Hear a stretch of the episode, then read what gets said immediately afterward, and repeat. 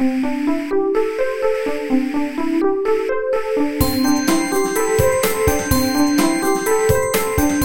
速中文，Slow Chinese。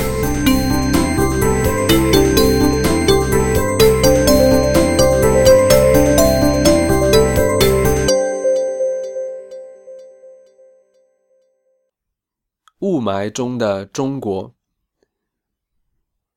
最近一段时间，中国的很多城市笼罩在一片雾霾当中，空气的质量很差，人们只好戴着口罩出门，很多在户外的活动都取消了。那雾霾究竟是什么？到底是什么原因导致了这么严重的雾霾？雾霾也叫烟霞，简单的说，就是空气中含有大量的灰尘和水分。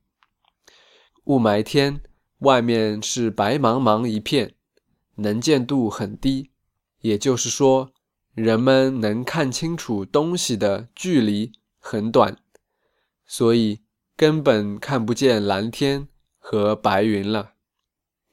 雾霾天出门。比较危险，开车的人只好打开车灯，降低速度。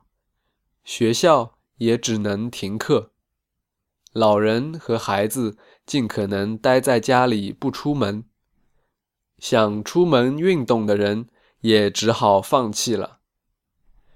雾霾对人的身体有严重的危害，会引起人的疾病，最直接的。就是会影响人的呼吸系统。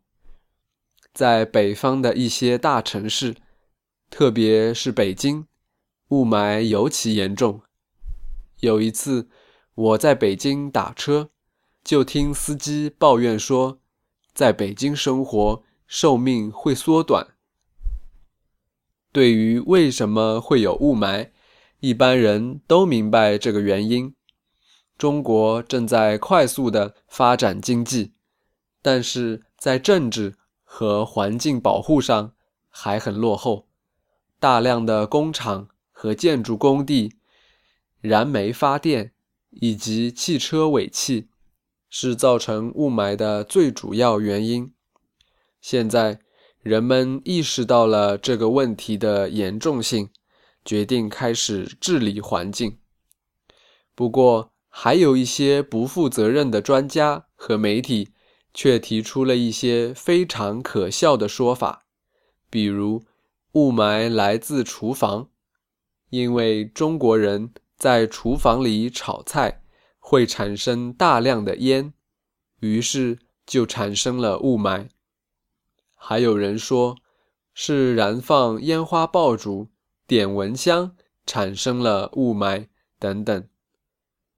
有人开玩笑说：“如果没有这些专家和媒体，中国的雾霾可能不会这么严重。”